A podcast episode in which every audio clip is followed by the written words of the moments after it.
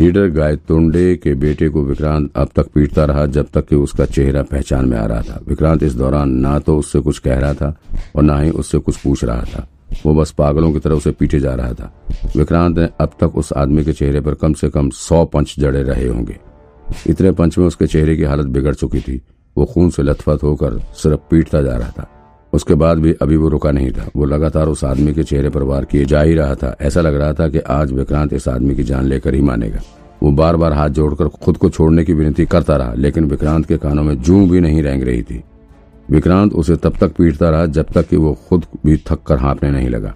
इसके बाद जब वो काफ़ी थक गया तो फिर वो इस आदमी के कॉलर को पकड़कर घसीटता हुआ उसे टॉयलेट में लेकर चला गया। उसने इसका मुँह पकड़कर टॉयलेट सीट में घुसा दिया। और फिर अपना एक पैर उसके गर्दन और पर टिकाकर खड़ा हो गया और फिर विक्रांत ने तुरंत ही टॉयलेट के पीछे रखे फ्लश को ऑन कर दिया। उस आदमी का चेहरा पानी से भीग गया। इसके बाद फिर से विक्रांत ने उसके बालों को पकड़कर ऊपर उठाया और फिर से उसके मुँह पर जोरदार तमाचा जड़ दिया। विक्रांत आज कुछ ज़्यादा ही अग्रेसिव मूड में आ चुका था। आज वो अपने पिछले जन्म के रूप में आ गया था।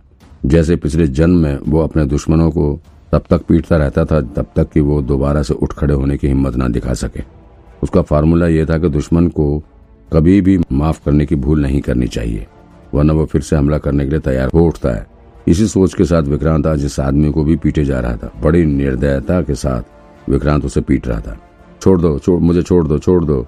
अब उस आदमी ने विक्रांत के आगे अपने घुटने टेक दिए। उसने विक्रांत के आगे हाथ जोड़कर माफ़ी मांगते हुए अपनी जान बख्शने की गुहार लगानी शुरू कर दी थी। क्या बोला? विक्रांत ने फिर से उस आदमी की, के मुँह पर एक जोरदार घूसा रखते हुए सवाल किया। साहब, छोड़ दो मुझे। मैं मैं सब बता रहा हूँ। वो लड़कियों में से प्लूनी ट्रेजेपाम के इंजेक्शन देता था। इससे लड़कियाँ नशे में आ जाती थी और फिर उनका रेप कर देता था। और अगर कोई ज़्यादा विरोध करती थी या पुलिस को बताने की धमकी देती थी तो फिर मैं उन्हें जान से मार देता था। साहब, अब छोड़ दो मुझे। छोड़ दो मुझे। उस आदमी ने विक्रांत के आगे गिड़गड़ाते हुए कहा। विक्रांत ने फिर उसके चेहरे पर थूक दिया और फिर वहाँ से उसके मुँह पर ही जोरदार किक मारते हुए वहाँ से चला गया। विक्रांत के जाते ही आकाश ने तुरंत अपने ऑफिसर्स को इशारा किया और वो सभी तुरंत लीडर गायतोंडे के बेटे के पास पहुंचकर उसकी स्टेटमेंट रिकॉर्ड करने में लग गए। कुछ ऑफिसर्स तो उसके बयान की वीडियो रिकॉर्डिंग भी करने में लग गए, ताकि बाद में किसी भी सूरत में वो अपनी बात से पलटने ना पाए। पहले तो ये आदमी कुछ देर तक सब कुछ विक्रांत के डर से बताता रहा, लेकिन फिर जब इसे वहाँ विक्रांत नज़र नहीं आया तब फिर से इसने अपनी ऐंठ दिखानी शुरू कर दी। कौन था वो? कौन था वो साला? मुझे क्यों पीट रहा था? पुलिस स्टेशन के भीतर मुझे क्यों मार रहा था? तुम तुम तुम सब लोगों को जेल जाना पड़ेगा। मैं सबकी कंप्लेंट करूँगा। मुझे क्या पता कि कौन था? तुम अब किस किस से दुश्मनी करके बैठे हो? वो तुम ही जानो। अब हम भी इन्वेस्टिगेशन करेंगे, तब जाकर पता चलेगा। आकाश ने मुस्कुराते हुए कहा, बकवास कर रहे हो? तुम सब लोग बकवास कर रहे हो? तुम्हारे पुलिस स्टेशन के भीतर मेरे ऊपर हमला हुआ। और तुम लोगों को पता भी नहीं कि मुझे कौन पीट रहा था। तुम सबके सब मिले हो, सब मिले हो। मैं सबकी कंप्लेंट करूँगा, सबकी। हाँ हाँ कर देना कंप्लेंट। जिसने भी तुझे पीटा है, हम उसे भी पकड़ कर ले आएँगे। लेकिन अभी हमारे पुलिस स्टेशन के किसी ऑफिसर ने तुझे हाथ नहीं लगाया, और ना ही हमारी कोई ज़िम्मेदारी है। आकाश ने जवाब दिया, अब तुम तुम भी खुद के ऊपर अटैक होने की एफआईआर करना। फिर हम भी सबूत गवाह इकट्ठे करेंगे और फिर जो भी दोषी होगा, उसकी ओर कार्रवाई कर देंगे। है ना? आकाश ने वहाँ खड़े दूसरे पुलिस वालों की तरफ़ देखते हुए उन्हें आँख से इशारा करते हुए कहा। उसका इशारा मिलते ही वहाँ खड़े एक पुलिस वाले ने बिना कुछ देरी किए ही उस आदमी के हाथ में फिर से हथकड़ी डाल दिया।